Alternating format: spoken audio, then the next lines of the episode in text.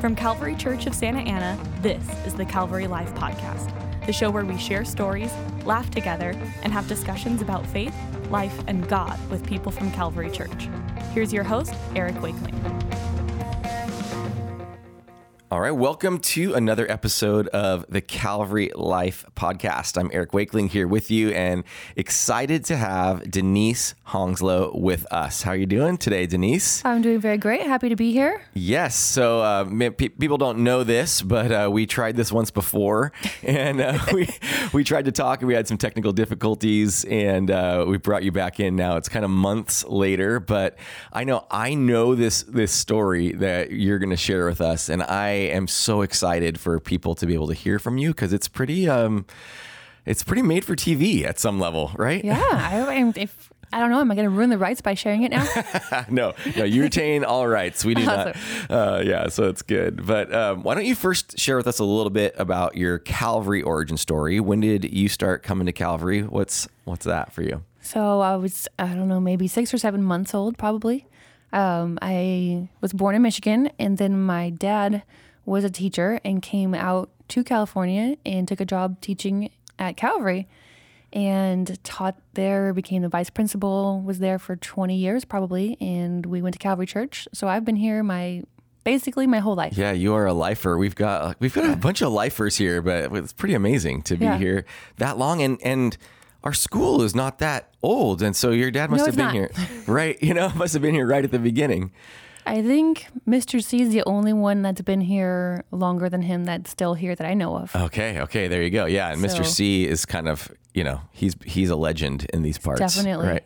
he was one of my teachers. Okay, that's awesome, and, and he's still teaching PE like today, so it's yeah. great. Um, wow. Okay, so yeah, you're you're a lifer. You've been around here, and then your your family. So who's some of your immediate family that are around these parts? Uh, my mom is Ardith Chafee. She still goes here. Mm-hmm. Um, my sister went to Calvary School all the way through and comes to church. Uh, periodically, she lives in Tustin too, okay. and so yeah, we both went through Calvary Church School. Yep. All yep. the way through. And then, and, and I mean, your actual, like your current immediate family with. And, well, yeah, this story that I'm going to be sharing goes all over time and space between right. now and past. But yeah, my current right. family, I'm married to Gary. Yes. Hanslow. Mm-hmm. And I have two daughters, Amelia and Gabrielle. Yes. And they're part of the student ministries, one in high school and one in junior high. Awesome. And so this is, yeah, you're right. This is a story of family that we're going to tell. So let's go back to the very beginnings and just kind of talk to us about what you knew of your uh, your own personal origin story, not your Calvary origin story. So the story kind of does go back and forth a bit, which is why people are like, you should write it. I'm like, I'm trying to figure out how to write it linearly. Yeah, yeah. Because it's back and forth. But so what I was told, well, I always knew I was adopted. Mm-hmm. Just there was never a point when they sat me down and revealed this new thing to me. So it was just right. part of my knowledge all along. Um, so, um, but what I was told was that my birth mom had died when I was born. Okay. And there was no information about my father. And that's what I grew up knowing, thinking I might never, ever know anything, but I had always wanted to know. There was just a part of me that just knew that I wanted to know the story. What, what was it? What happened? What was the story? And but it was a closed adoption, though, right? Like, cause how's that? Because what state were you born in again? You said Michigan, right? Michigan. In the yes. state of Michigan, uh, the year that I was born, uh, the law had changed later, but because I had been born in 1977, uh, all adoptions were completely sealed okay. at that time, and I could not go back and find any information through paperwork, which I had mm. tried, and yeah. that led to nowhere. Um, so had you been? Is that something that has sort of been consuming you a little bit? Like you were very happy and and you experienced a very loving family. Oh right? yeah, I had a completely wonderful childhood. No reason to think, oh, I want a different family. Yeah. I completely love my mom is my mom, my dad is my dad, yeah. and nothing changes that. But there's when you're an adopted person, you do have two parents. Mm-hmm. You do have well, you have four parents. You have two moms, two dads, hmm. and that's who you are, which is a different story than other people who don't have the same experience. Right. And so I had no problems with my family I grew up with, but I knew there was another set of parents out there. Well, I didn't know there was a set. I knew there was at least yeah. A there's father a father out there. out there, right? Yeah. So, so how long have you been sort of growing in curiosity about your story, and what was some of the process of you like digging into that? How did you find out more? Well, uh, the curiosity was always there. As a kid, I was very passionate into creative writing, and uh, there's so many different storylines I created. Mm-hmm. So that curiosity was just always there. Um, in my early 20s, I tried to go through the legal route and tried to see if I could open records, which ended nowhere. Mm. And then about 15, 16 years ago, I tried the DNA test, but that was inaccurate at the time for uh, mitochondrial DNA. Okay, is, is that sort of pre the like kind of pop culture, like the way that it's so popular now to do Ancestry or 23andMe, it was before some of that? It was still Ancestry. It was still Ancestry. And it was okay. popular, but the science hadn't was not as good for females as it was for males at the time. Oh, yeah. Okay. And either way, the way it works is you have to get a match. Hmm. So whether they can tell you you're British, English, Scandinavian, whatever, they still can't tell you who the exact person is unless there's an exact match. That's true. That's true. So I've, I've done, you know, my own ancestry.com stuff, but I've never tried with that. I wasn't doing like trying to actually find people. I was just right. finding out my, my heritage. Right. right. So okay. I, about 15, 16 years ago did it and I found out my heritage, but okay. didn't get any answers as to exact people. Okay. So then where's your journey go from there? So and it's always like an emotional roller coaster, right? Like, okay, I'm never going to find anybody. Try to be okay with that because I have a good life and let yeah. it go. And you're to, already having kids of your own at this point, right? Like, well, not the first time. Fi- oh, not the first time, but, but 15 then, years ago. But yeah, so she's going to be 16 soon. so it was just maybe it was 17 years ago. It was before yeah. kids. Oh, okay, okay. And then, um, then I had kids and got caught up and was like, well, you know, I have a great family, I have kids. I need to just let this go, but I just mm-hmm. couldn't. Mm-hmm. So however many years later, 16, 17 years later, I was like, all right, fine. My 40th birthday was coming up. All right, I'll try it again. Mm-hmm. For my birthday, I'll do the test again. And that time, um, I got a hit hmm. on a what turned out to be my grandfather's cousin. Okay. So you got a hit on your grandfather's cousin on your birth father's side or your birth mother's side? that was the funny part is we didn't know at the time. Okay. So um, being told that my birth mom had died when I was born really threw the search off. Yes.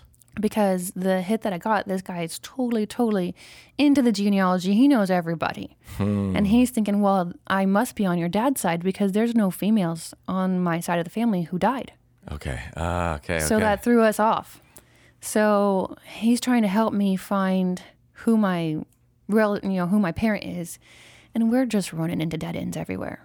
Hmm. And then um, probably six months goes by, and I get another hit. Okay, who's and this hit? So this hit fun, turns out, and you know, this story just kind of shatters doors for everyone. Turns out to be my dad's half sister that he didn't know he had. Okay. okay. So my birth dad. Okay. So um, he doesn't even know he has this half sister. Okay, wow. Right. He didn't know she had also been placed for adoption. Okay. And his mom had never told him hmm. about this child.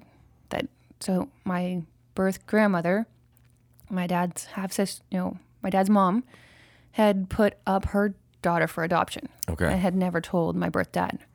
So I got a DNA hit to her. Okay. And she knew who she had a name her record where I guess wasn't completely closed. She was born in a different state. Okay. So through her knowing who her mother was and the genetic relation I had to her, it pointed toward one of her siblings. And the only one who would have been old enough to have been my parent was my or is my birth dad. Okay. So that's how I found him, which was on the opposite side of the family of the other cousin I had found. Hmm. So and so we went back to him and I said, okay, well, let's look at the females on your side. And the only piece of information I had had all along was just one little piece of paper with some typed sentences with no heading, no anything. And I never really had completely even believed it was real because, you know, nowadays everything has to have a legal header, has to be signed, has to, it looks like an actual piece mm-hmm. of information. Well, this didn't look like that. So I kind of just was like, well, I'm not sure about this piece of paper, but let's look at it. And that little piece of paper said that my um, birth grandmother had died at the age of 33 from cancer. Okay. That she had um, two daughters and a son. Okay. And that um, her second daughter was 18 when I was born. Uh, oh, so I give that information to the cousin guy. Yeah. And five minutes later, he calls me back. I know who your mom is. Now, since I said, let's look at the females on your side of the family instead of the males. Yes. And, oh, and by the way, she's not dead. so my, my mouth drops, my jaw falls off. And like, what do you mean? Because this is the only thing that I've ever thought I've known. Yeah. This is your whole life. This is your entire life. And you are at the point of adulthood. You said you're in your 40s at this point, right. and you've got kids of your own, and you're finding out right now that your mom, who you thought was dead your entire life, is not dead, is alive. Right. Yeah. So what's going through your head as you hear this news? I just, I, I don't even, I couldn't even track my thoughts. Like, mm-hmm. okay. Uh, and then, well, within the same breath, she's alive, and here's her name, and here's her address, and here's her phone number. Wow. It's like, okay, I went through, you know, however many years thinking I'm never gonna, well, my whole life thinking I'd never find her, hoping I would at least find my dad, mm-hmm. and going through the emotional roller coaster of, you know, this is never gonna happen, trying to give it up. Yeah. Thinking, okay, I did the DNA once, that didn't work. Tried again, maybe a, a, hoping for just a photograph. Yeah. You know, my family was my family, but the only part of me that isn't my family is my face, my right. genetics. So all I really wanted was a photograph. Like my curiosity, what did they look like? You know, I outgrew my mom in fourth grade, outgrew yeah. my dad in yeah. sixth grade. they both have blue eyes. So high school biology class, you're learning those little squares of okay if you have two blue-eyed parents the child cannot have brown eyes and i'm looking in the mirror thinking well i have brown eyes and they both have blue eyes so i wonder who else is staring at me right now who knows my parents both have blue eyes so yep. those kind of things were i'm going into this hoping i can get a photograph yep. never thinking i'd get a mom alive hmm. or any kind of relationships i i think was thinking you know they may not want any part of anything they might say you know close the door, go away, leave me alone. Mm-hmm. Mm-hmm. And that's just really not what happened at all. oh wow! So, okay, so, so you found this news out. What do you like? What do you choose to do with it then? You know, because you've got you have contact info on your birth father as well at this point. I had addresses and phone numbers for both. Okay. So I decided to go through old fashioned snail mail and actually hand wrote a letter separately to each of them. Mm-hmm. And I included photographs of myself okay. as a child and then as an adult. So, you know, they could see what mm-hmm. I looked like then. That seems kind. You're allowing them to process this information. Right. I think it's know. kind of shocking to get a phone call out of the blue and then yeah. what do you say? So, if you get a letter and you can just think about it for a minute, and then I included in my letter my eh, physical address, phone number, email, so they could contact me however they wanted or not contact me at all. And then, so I send both letters on the same day. Okay. And then the wait. Oh, man. So I think it was uh, Thursday when I sent the letters. So by Tuesday, I'm thinking, okay, well, one was in Seattle and one was in Michigan. Thinking, okay, they might be there, might take a couple more days. So between Tuesday, all right, we're not there. Wednesday, not there. I don't hear anything. Okay, are they ever going to respond at all? I don't know. Thursday goes by, I'm getting kind of nervous. And then Friday, I'm like, okay, they're either going to call me today or it's not going to happen. Yeah. So all day, I've like sitting by my phone thinking, oh, I don't want to drive anywhere because I'm going to be tempted to pick up my phone. So one place I had to drive, pick up my kids, so I put the phone in the trunk so I wouldn't be tempted to answer it and get a wow, car accident so or something. responsible. well, you know, hey, if you're going to find new family, you better stay alive for it, yes, right? That's true. That's true. So, and then as I'm driving, I hear the phone ringing in the trunk. Oh my goodness. I know. know who's on the phone. So I stop driving, get the phone out of the trunk, and it's my dad with like this deepest voice voicemail message. Call me back. Oh, how'd you feel about his voice? What'd you think about? Oh, how does that hit you? Hearing his voice, I'm like, oh my gosh, he's got like the best voice ever. This guy should be a pastor. like that. okay. so it was just, I loved. I played that voicemail so many times just to listen to his voice. Yeah. So of course I immediately call him back. And in the letter I had written, I, I didn't want to be too in their face, and I didn't have direct DNA link to them. I had my dad's half sister and my mom's dad's cousin. So, hmm. I mean, I'm told this is who it is, but I still don't have direct. So I had written the letter as, "Hey, I'm doing an ancestry search. Uh, I'm adopted. I was adopted in this city, in this state, in this month. Hmm. I, w- I think we might be related. if you would like to pursue that, please contact me. Aww. So my dad's like, yes, I, I think we're related. I, I can tell you I'm your father. Oh, wow. So he just straight out calls it. Wow. So, so then you called him back and like what, how'd the conversation go then? Oh, that was where he straight out called it or he did in no, the voicemail? I called him back. Oh, he called it out on the voicemail. Okay, okay. And so I call him back and he's just like, yep, I'm your dad. Wow. And just, we talked for oh, half an hour, 45 minutes.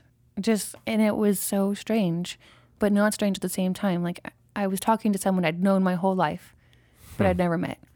And it just kind of eerie how much we're alike. I, oh, wow. I am just like him in so many ways, personality wise.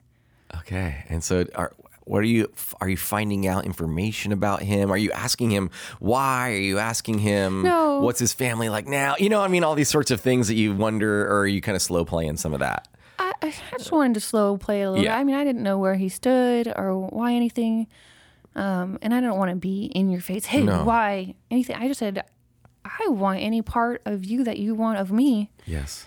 And you know, I've always, I I didn't even know if he knew I existed without knowing anything. That's true.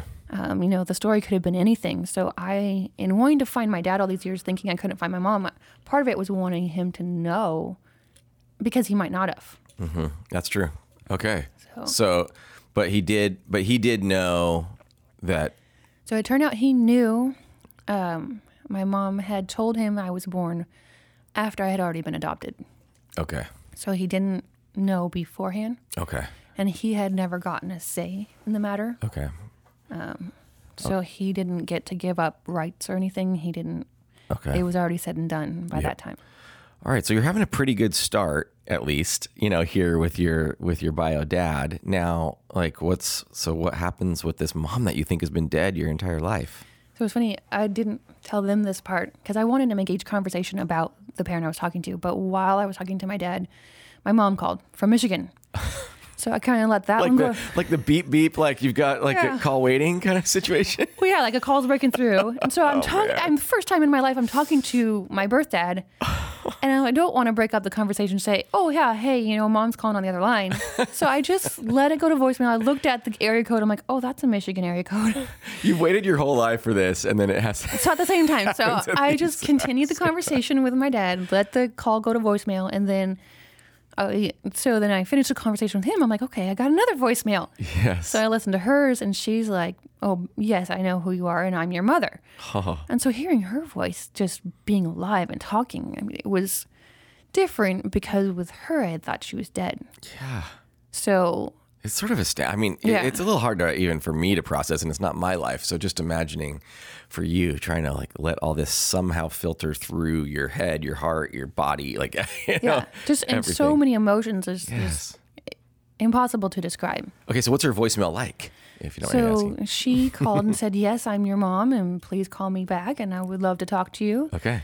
So I'm done talking to dad, and I go and I call her. And her first question, because in my letter I had said what month I was born and where I was born, but I didn't hmm. want to include my actual birth date. Mm-hmm, I'm just mm-hmm. kind of approaching things differently. Mm-hmm. And so her first question was, What's your birth date? Hmm. And I said, January 16, 1977. She said, I remember that day very well. Oh, I'm your mother. And that was just the first opening conversation with her. And what had happened, um, with the confusion of why is she dead? Why right. why was I told that? Was she had gone into full eclampsia and had gone into coma ah. and was unconscious for two days, and I was transferred to a different hospital. Wow. So we still don't know why my mom was told that my birth mom was dead, but at least some pieces kind of make sense of information getting lost or Yep, yep. But this isn't some story of you know, not your parents, you know, lying to you your whole life. Right. And, you know, because that could be pretty tragic seeming. Right. And it's not a story of your bio mom saying, tell her I'm dead and, you know, right. or something like that either. So, and, and she's like, I don't know why you were told I was dead, but, you know, I was in a coma and unconscious for two days. So, oh. so we don't know where the information went awry. My parents that I grew up with. It, it's hard to say mom, dad, parents who who are you talking about? Yeah, exactly. But you know, my mom is my mom that raised me. Yep. And I try to preclude birth mom, birth dad, but it gets hard to. Sure, I understand. always that. say I those. understand that. But um, nobody lied that I can see. My parents growing up always told me everything they knew, yeah. and and they I never felt they left anything out. I never felt they were ever trying to hide anything. And they always, to the best of their knowledge, would answer any questions they could answer. Hmm. But there were so many answers that just weren't available. Yeah, weren't available to them. They just didn't know, right? They didn't know, yeah. and they didn't have any way of finding out. Yeah, so you had this very openly discussed adoption story, but the story itself couldn't be fully told. So it's kind of this interesting thing because your parents right. were very open with you. Right but it was so limited. Right. So it wasn't an open adoption. It right. closed adoption. So there's just yes things you just don't know, can't find out. Yeah. And then okay, so like you know how how did this you know continue for you? Like were you able to then meet them and what has that relationship been like? It just I mean, it's still kind of when I think about it, because now it's getting to the point where I don't think about it all the time. It's starting to feel like this this is my life. This is normal because it's my normal. Mm-hmm. Maybe it's not normal because it doesn't happen to everybody else, but it's starting to be my normal. Hmm. That I have a mom and I have another mom, mm-hmm. and I now have a dad again because um, my dad passed away. So right. that's been amazing too, having a second chance at yeah. another dad. Yeah, yeah. Completely different, obviously, but um, I have a dad again now so, and it's just, they're just part of my life. They're part of my family. Hmm. And I'd never expected there to be this much openness. I fully expected that siblings could be mad that I'm trying to move in on their parent right. or something. And even all the siblings, I was invited to my brother's wedding. Oh. And they're to the point of like they're including me in the family photos. you know, oh that's okay. You don't have to. Yeah. And They're no get in the photo. at the wedding. Okay, at the wedding. Yeah. Oh, it's so yeah, sweet. So it's just completely open, completely accepted. Okay. When was the first time then that you met your mom in person or your dad, whichever one was first, maybe? So that's kind of funny story too. Uh, my mom uh, was turning sixty a few months after I had found her. And so she said, For my birthday, I want to come and hug you for the first time because she had never held me, never seen me, never touched me. Oh, man. So, so she had made plans to come out. And I'm talking with my dad, and he's like, Well, are you going to meet her? Do you have plans with her? And I said, Well, I do. And he's like, "Well, I want to meet you too." I said, "Well, I, I don't know the story between those two. yeah, I, are yeah, you, do you guys hate each other? Right. Do you get along? I don't know." And so I asked each of them separately if I could give them each other's information so they could work it out. Because I'm like, I, I, don't know. I don't want to be the in between person. You two figure it out. That's so great. So they both decided that they wanted to meet me at the same time. Mm. So she had plans to come out, and he made plans to come out too. So he and his wife came out, and she and her cousin came out. And I brought my Ashley along, and we all met. So my best friend Ashley also goes to this church, and okay. she has been my best friend since third grade, and has gone through all the uh, roller coaster emotions with me of wanting to find. She tried to help me go through the legal side when that happened back in my 20s. She oh, yeah. went through the first DNA test with me. She's been by my side as my best friend. Aww. So she's the one that came with me when I met them. Wow. So where so, where did this all go down? Uh, downtown Disney. Okay. so uh, it just it's so first of all it's so sweet that that they came to you and that right. your dad came, you know, that your your bio dad came also at the same time that they, they wanted to put that effort into it. Right. You know, yeah. I, I would just think for you at least that they were they were in like you know they were putting effort you weren't right. just having to drag this out of them or something or right yeah it kind of feels like you know two parents who had gotten divorced and just sharing custody or something they were just we're gonna be uh, go through this together. Yeah, know? yeah. Okay, so so you're walking down downtown Disney, and the meetups happening wherever it's at. You know, so what? How does that? How does that go? So my mom's flight almost didn't make it out because oh. they had it's Michigan, right? Mm-hmm. And it was in November, so they had a storm, and uh, so she was a little bit late, but she made it. Um, so I met him first, and okay. then we, I had made an an album for each of them. With like just my baby pictures and growing up, wedding pictures, pictures of my kids that are their grandkids. Yeah. And so we're going through that with him, and then she walks up. It just, just meeting them was and it was unexplainable in that it didn't feel like a first meeting. wow. But it was. Okay. That's so great. So there was this sense of family, even right. though you hadn't known each other right. your entire lives. I was meeting people that I already knew, especially my dad, because I feel we're so much alike. Hmm. My mom is amazing, and there's definitely love there, but she her personality is just a little different. I'm very extroverted, outgoing, sometimes too loud, over the top. She's just very reserved and quiet, and so she's amazing. But it just I see in the personality side so much of my dad. He's also so over the top and outgoing and confident, just different. So, okay, so how does all this make you, you know, feel about? Do you have certain thoughts on? I'm wondering just kind of like what your thoughts are on adoption and your, you know, for you on your sense of being adopted and how has that affected anything of like kind of how you feel about how adoption should be or you know, even when it comes to open and closed or, you know, some of that kind of stuff? I've actually done some uh, counseling for families who have adopted or are looking into adoption, and it, it always has to be led by the adopted child. Hmm. Uh, because as every human has different re- reactions to life, every adopted child who is a human is going to also have a different reaction. Yeah. Um, so I always wanted to know, um, but there's adopted people who don't want to know. That's true. But either way, I think it's best to tell the child so there's never that point of, why didn't you tell me? Because mm-hmm, mm-hmm. once you start telling a child anything that isn't the truth, it's a lie. Yep. And yep. at some point, you have to then undo the lie or explain why you lied. Right. And my parents never did that. They never, even as a baby, I'm sure at one point I pointed to my mom's tummy and said I was in there. She never said, oh yeah, yeah, sure, and then had to undo it later. Uh-huh. She was like, no, you were in a different mommy's tummy. But the the saying my parents had was, people don't make families, God makes families, and that's how I grew up, and that's was the best model of describing family. Mm-hmm. And my and God made family. My family was my family. Yeah. And I never questioned it, and I never questioned their love because they never hid anything or made me question yep. by telling me the truth.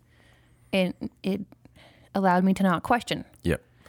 Yeah, that's interesting. You know, because uh, uh, in our family, we have so my wife B is she's adopted, and um, her parents had passed away, and um, and she knew them, and then they died, and then she was adopted actually by her half sister. Wow! And so she's got this kind of crazy, muddy story, kind of like you know you when you're trying to kind of mm-hmm. explain all of the the pieces to people. Sometimes they can get lost in the details, but we don't have the obviously this same story as you, but I just sort of I have this deep understanding of what what you said your mom said about how um, we you know people don't make families. God makes families. And or if I got that right yeah. uh, good job. and okay thanks. I my memory lasted two minutes. Uh, so no but it is it's true because these you know these people sort of aren't biologic aren't biologically her parents, but they very very much are her parents and have been incredible. And then there's also parts of it that are hard, you know, right, yeah. and and uh, not not anybody do anything wrong, but there's parts of it that sometimes are just are just different and hard, but it's still very very beautiful. You yeah, know? it is. Well, and the beauty of it, sadly, is the truth that every adoption starts in brokenness. Yeah. Um, but then every family is a redemption story in that mm-hmm. that they're redeeming just as Christ redeemed us. And if you look at the whole story of creation, it starts with brokenness in the garden, and it, the rest of time is a story of redemption. Yeah, absolutely. That's and, a beautiful image because like it's that's I think that's very relatable probably to everybody that has adoption as part of that story. Is that yes, it had to start with something broken, a death or something or some sort of moment where a child was given then for adoption. Right. A family broke down first, yeah. somehow, some way. Um, but then it can be redeemed. Hmm. And it, in my case, I'm blessed that it got to be redeemed twice because yeah. it didn't only break for me, it broke for my birth parents as well. Yeah. Um, and that's the hard part of a closed adoption because it does need to be led by the adopted child. But in a closed adoption, the birth parents never get a chance. Yeah. If the child doesn't try to come find them. And that's where, as an adult who didn't have any problems, you know, I didn't have any daddy problems, I didn't have any need for other parents, but I did have a care. I didn't know if my dad knew I existed. I didn't know if he was okay with me being out in the world. I didn't know how he felt. And it turned out for my birth mom was the one she had been hurting hmm. my whole life. And hmm. I didn't hmm. know that. And me finding her helped her have healing. Wow. And everyone in her family that I had talked to had said that she's different now. Huh. She's healed finally and had and she hadn't you know I said she's more reserved and more quiet. She had never told anyone. Oh, wow. Okay. She was told by her stepmom at the time that she would never talk about it again. Uh, okay. okay. And she never did. And so she had never healed and had been hurting. And so every year on my birthday, she was just in pain. Mm-hmm. And mm-hmm. so after I found her, my next birthday after that was the first birthday that I never had to think this is the day my mom died. Oh, and yeah. she never had to wonder what happened to my child. Yep. Because she never got to know. Then neither of them got to know where I was, how I was, yeah. was I okay? And for her having a child out there in the world and not getting to know if that child was even alive or okay or suffering or happy. And you know, she made the ultimate choice to try to give her child a better life, but then she didn't get to know how it turned out. Hmm. That's so cool that your pursuit, even just even if it even if it might have come from just curiosity, you know, and this right. longing, that your pursuit led to all of that healing yeah. you know, for for you, for her, for everybody. Right? Well, I think that God places desires in us for a reason too, and I think my curiosity, I feel this was placed by God so that she yep. could have the healing too. Yep. Because I didn't need it as much as she did. Mm-hmm. Mm-hmm. Have the moms hung out before? They have met. Okay. I don't know if we say hung, hung out, out. Yeah. but everyone, the uh, my birth parents have both. My mom met both of them. My birth mom, my birth. dad. Okay. We we went to dinner. Okay. So uh, yeah, they all met, and my mom was happy because she got to thank my birth mom hmm. for our family. Mm-hmm, mm-hmm. Because yeah, what a gift. Yeah, without that, my my mom couldn't have kids. Okay. So without the gift of adoption for her, she wouldn't have had to have family. This is such a cool story. I think it's just so incredible and amazing. Uh, are, are, there ways then that this, you know, this whole discovery has sort of impacted you because you're a mom, and yeah. you know, how has this impacted you in your life as a mom? It just it showed like as a mom, I can't imagine my knowing that I have a child out there, right, and yeah. not getting to know are they hurting today? Are they yeah. do they need a hug today? Do any of that not being able to know? Yeah and um, just, I mean, I was born in 1977. My birth mom had every legal right to abort me, mm-hmm. and she didn't choose mm-hmm. that. She was 17 years old mm-hmm. and pregnant. Yeah. And she was not in a good family situation. She hid it from her parents because she was afraid of her stepmom. Hmm. So, in all that, the easiest thing would have been to abort me. Yeah. And she didn't. And just to thank her for that, because I have life. I have an amazing life. I have two daughters that are amazing and beautiful. I get to be a mom. I get all these things because she chose life for me. Yeah. And it was horribly difficult for her to make that choice. Yeah. But sure. she was already a mom at that point to make that choice for me. Yep. Yeah, and that's the thing. You know, we talk a lot about uh, you know, in the church, and we talk about how we believe in the value of the sanctity of life, and right. we um, you know, we would hope that people, what we hope is that for this story to be what happens, that someone would be willing to not make the momentary, a choice that can be sort of quote unquote solved within moments or even just a day, uh, right. uh, versus one that will take 10 months or, you know, nine, you know, right. nine months and, and then a lifetime of knowing then that you gave that baby away is still, is hard, but knowing that that those months went towards the story of your life. Right. Like if people can have a sense of that image, I think that can give you a picture of what we hope the world would understand right. when we say we're pro life, right? Right. And that's the full sacrifice of her. Like she didn't get to mother me growing up, but right. she already was my mother when she decided to give me life and to go through the sacrifice of her pain mm-hmm. so that I could have so much. And. I did. I had such an amazing life. She's the one who suffered. Yep. And she chose that for me, which would have been easier for her not to. Yep, absolutely. And that sounds uh, quite similar to the story of Jesus. Yeah. he chose the suffering so that we could have life. Yeah. And so, yeah, it's such a parallel in what I see in my story that I can see God's story through it. Yeah. Now, I've heard you talk about, I know you haven't adopted, but you've talked about sort of having, you've had a heart for that, right? A heart uh, for adoption. Yeah. Uh, bring my husband into this. On our very first date, I told him um, I am going to adopt. So whether we have children biologically or not, if you don't have a heart for adoption, don't call me back. so he did call me back. So far, we have wonderful biological children. Yes. Uh, neither of them are adopted yet. So, well, they're not going to be. but none of our current children are adopted. So I'm still right. hoping yeah. at someday, know, it doesn't have to be an infant, That's but right. I would still love to adopt if his heart ever decides to change on that. That's cool. Well, my kids yeah. need to go to college, so if you want to adopt my kids and send them to college, then I'll adopt them back. Later. This is on the air. no, if I adopt, it's permanent. So just kidding. I don't think you're going to give them up. All right, no, I definitely won't. But um, oh, that's that's incredible. Yeah. So yeah, it's cool to just even you know I do I I love uh, stories where we can kind of just get our heads around um, some of this like real life stuff when it comes to the sanctity of human life. And yeah. and your story is such a beautiful real life story of that. And we we want even here at Calvary Church when it comes to to thinking about being pro-life or the sanctity of human life that it's well beyond um, being like sort of pro-birth as people would say you know that we want to say okay how can we help young moms? How can we help parents that are in a struggle like we have you know this uh, safe families for children is a ministry where people can take right. in a kid maybe you can't adopt for a long time and you're not even a foster parent but you can be a safe family that can take in somebody's child while they're trying to get clean off drugs or get off the street or whatever you know some of those right. kind of things where sometimes people would would have to give up their child or have their child taken from them, you know, from certain things that we can help prevent some of that, that we want to be about that stuff too. Definitely. You know? So um, I love that. So do you think any kind of any other life lessons that you'd have from this that you just kind of hope people would would be able to hear even before we close this out?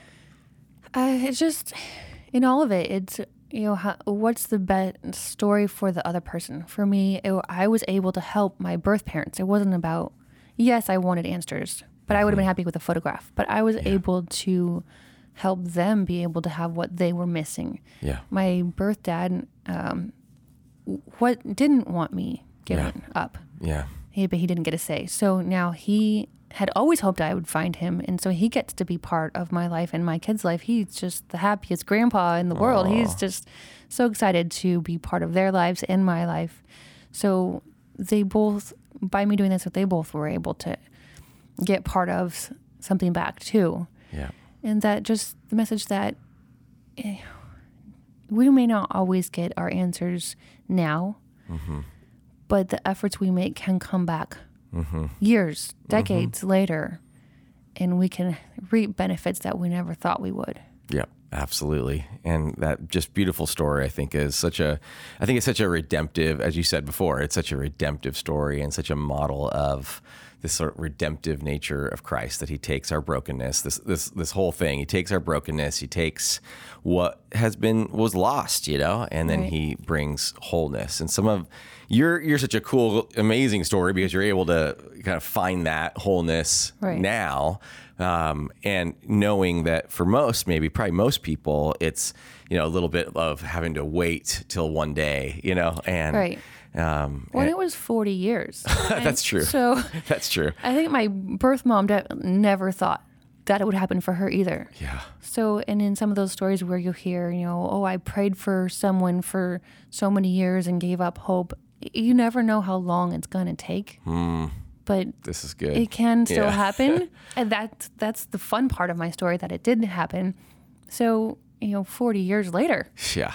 So sometimes those stories are just a long time. Yeah, exactly. I was even just talking about this Sunday about how sometimes a lot of our frustrations with God come because come from how God's view of time is so different than our view of time. So right. we can get frustrated with God, expecting Him to think the way that we do of everything's just at a moment's notice. But, right. you know, 40 years to God is nothing, yeah. even though to us it's so long, yeah. right?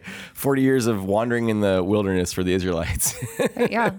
And uh, so you're, yeah, you think about your, your birth mom, just so long of this, this hole, this grief, you know, so long for you of this wondering, so long for your birth father of that, you know, and that how God came and and now healed it. But it was it was a long haul of, right. of waiting, patience. Right. Yeah, no, and it, we didn't. My birth dad didn't get to see my kids as babies, mm-hmm. and my birth mom or mom didn't either. And there are parts that we missed out. Mm-hmm. But then again, you think of choosing. You get to choose to enjoy now, mm-hmm. or be upset about what was in the past. Yeah. And I want to choose to enjoy everything that I have now, and not be upset of what I didn't have. Yeah yeah, that's a really good perspective too. I think Denise. Yeah, just to to be able to focus in on on Lord. Okay, I've had this stuff happen in my past. Can I, do I just dwell on that? We need to he, we need to work through it, but right. like we if we just are completely fixated on that, we'll just get stuck. Right. Right. Yeah and I think that happens for a lot of us. So, uh, but man, just such a celebration, I think, of of Definitely. what God has done in your life, and and such a wild story that I'm excited to read your book someday. And uh, you know, I think you should have it kind of do a flash back and forth, kind of. I think that's the the timeline you should use. That's how I'm thinking it's gonna be, but that's okay. a lot harder to write. yeah, you could we could figure it out. I actually just read a I actually just read a really cool book called Where the Crawdads Sing that kind of has this uh, flashing back back and forth thing. So yeah. maybe that could be a model, but. Um, anyway, okay. Uh, so write that down. yeah, so thankful for your story and thankful for how God has used it, and uh, thanks for being on the Calvary Life podcast. Oh, thank you. Thanks again for joining us on the Calvary Life podcast. If you enjoyed our show this week, don't forget to rate, review, and subscribe to us on Apple Podcasts or wherever you're listening. If you want to learn more about Calvary Church or share any of your thoughts, check us out on our website at calvarylife.org or find us on one of our social media accounts. We're on Instagram at Calvary underscore church Facebook at Calvary Church of Santa Ana, and Twitter at Calvary Life.